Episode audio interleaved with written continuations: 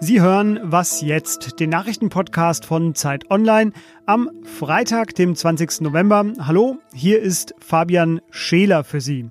Die Festnahmen beim Raub im grünen Gewölbe, der EU-Gipfel gestern, Langzeitfolgen der Impfstoffe und von der AfD eingeschleuste Demonstrantinnen und Demonstranten im Bundestag sind heute nicht mein Thema. Stattdessen blicke ich voraus auf den Parteitag der Grünen, der heute beginnt, und warum die Corona-Lage in der Schweiz so dramatisch ist. Zuerst aber die Nachrichten.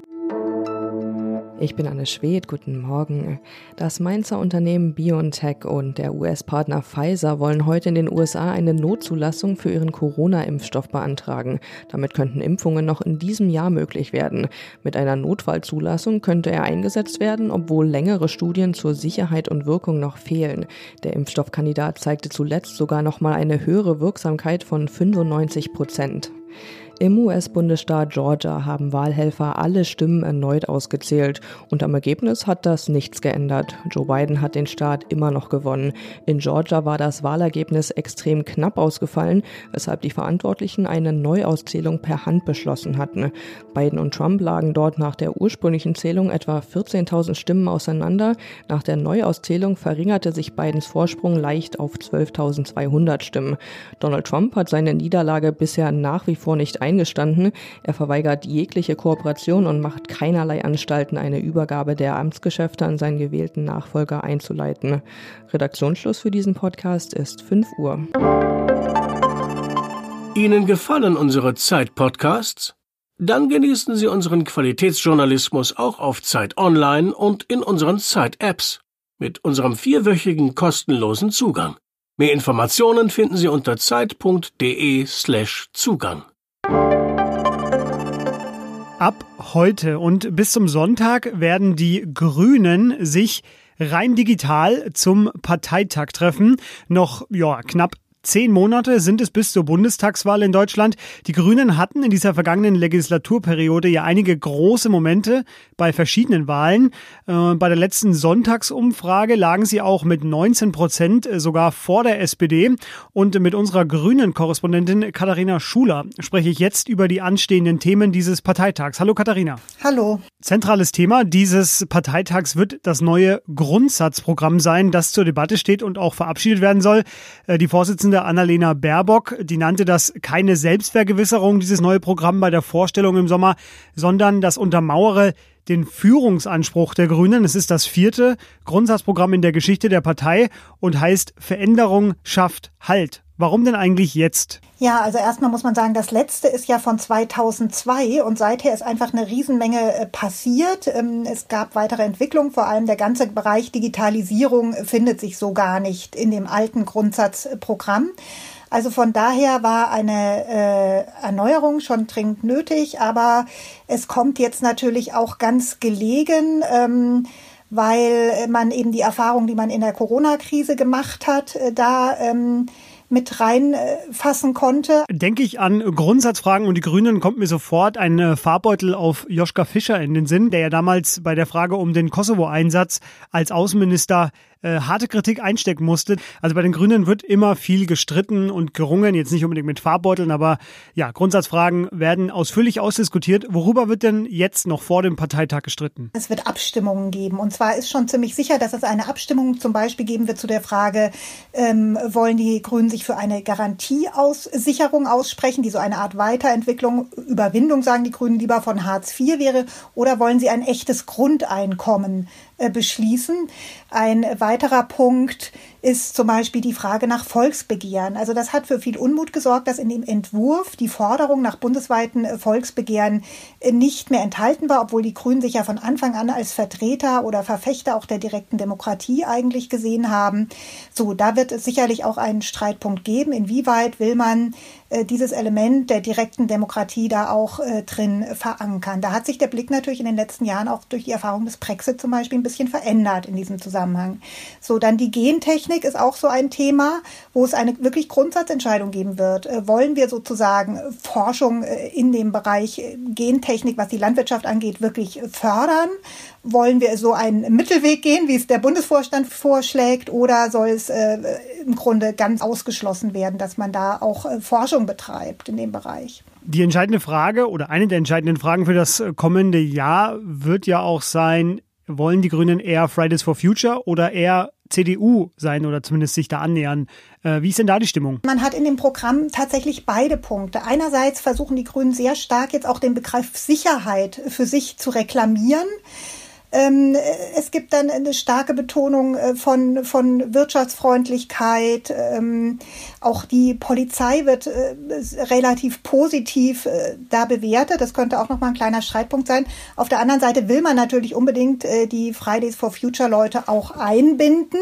Da wird darum gestritten, inwiefern, wie man das Klimaziel formuliert.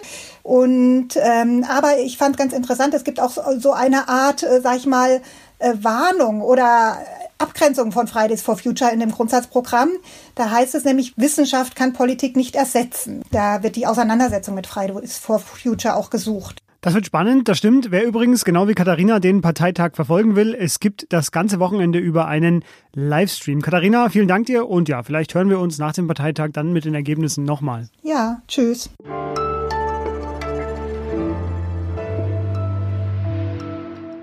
Und sonst so? Vor etwas mehr als einem Monat hatte mein Kollege Ole Pflüger hier im Podcast Stefanie Arndt zu Gast, eine der Forscherinnen, die mit dem Forschungsschiff Polarstern ein Jahr lang angedockt an eine Eisscholle um den Nordpol sich hat treiben lassen, um Grundlagenforschung zu betreiben. Wie fühlt sich das an? Was ist das für ein Erlebnis?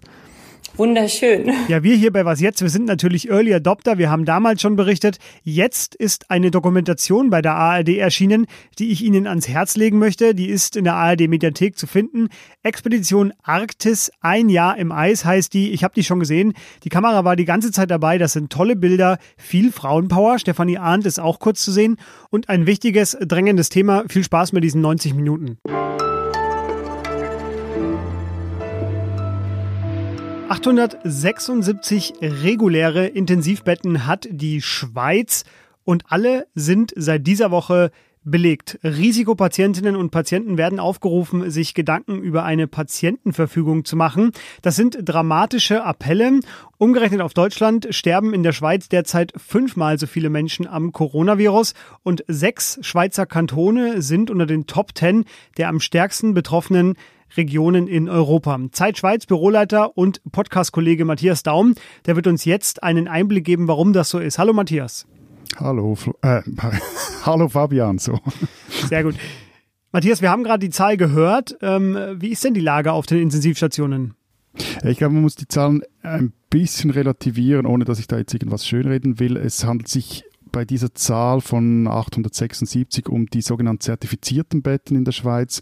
Das heißt, das sind so die Betten, die eigentlich im Normalfall und auch von dieser Gesellschaft für Intensivpflege, von der diese äh, dieser Appell auch ausging, im Normalfall gebraucht werden. Und die sind jetzt so plus minus voll, aber gleichzeitig, weil man wusste, dass in der zweiten Welle die Intensivstationen unter Druck geraten können, hat man da zusätzliche Kapazitäten in fast allen Schweizer Spitälern aufgebaut und da ist also von etwa 1400 Betten die Rede. Also es ist nicht so, dass die Covid-Patienten in der Schweiz irgendwo in den Fluren oder äh, sonst wo behandelt werden müssten oder auf normalen Abteilen, sondern es gibt noch freie Intensivbetten. Das Problem sind eher die, die Pflegefachkräfte. Ich erinnere mich noch sehr gut, als äh, ich die Nachricht gelesen habe, dass ein Jodel-Event äh, zum Superspreader in der Schweiz wurde. Das ist noch gar nicht so lange her. Jetzt ist die Lage allerdings mittlerweile mittlerweile sehr bedrohlich, also kein Anlass mehr für Späße. Waren es denn wirklich die Jodler oder äh, kam das Virus, wie der Virologe Christian Drosten ja auch immer wieder ge gewarnt hat, aus der Bevölkerung heraus in der zweiten Welle?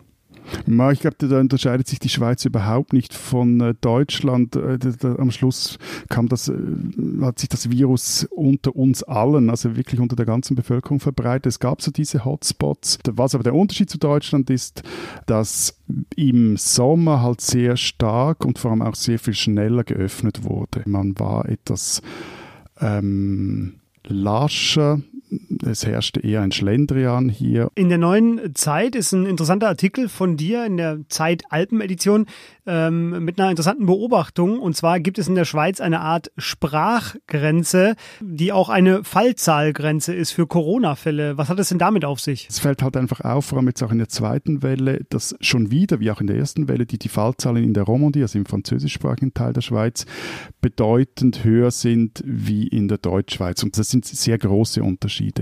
Und interessant ist das weniger, dass man jetzt da irgendein Blame-Game spielen könnte und äh, schaut mal die, die, die Romans, die halt sowieso in der Deutschschweiz jetzt den Ruf haben, alles etwas nonchalanter zu nehmen, ähm, sondern dass es eher auch darum geht, dass es eigentlich auch zeigen könnte, aber es gibt halt da jetzt noch keine harten Untersuchungen, was halt neben den offiziellen Policies, ist das, was die Politik äh, entscheidet etc., was halt sonst noch ein Faktor spiel, spielt und da spielen halt kulturelle Faktoren eine Rolle. Also wie verhält man sich dann im Privaten und Privatesten.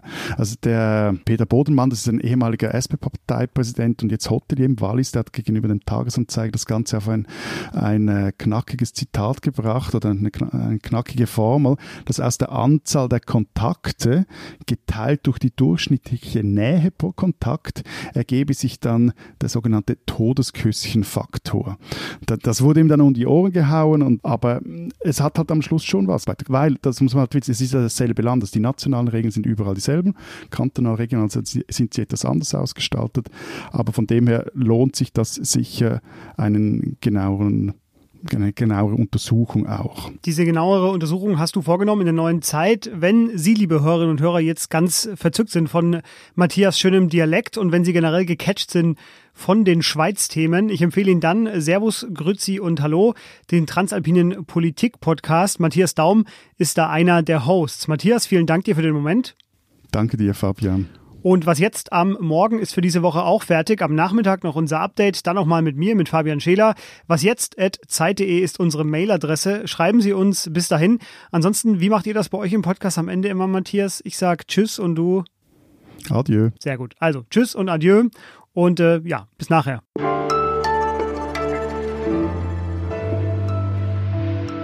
Ähm, Matthias, du bist natürlich als Podcast-Profi äh, gut im Reden. Wir sind ein bisschen, beziehungsweise relativ lange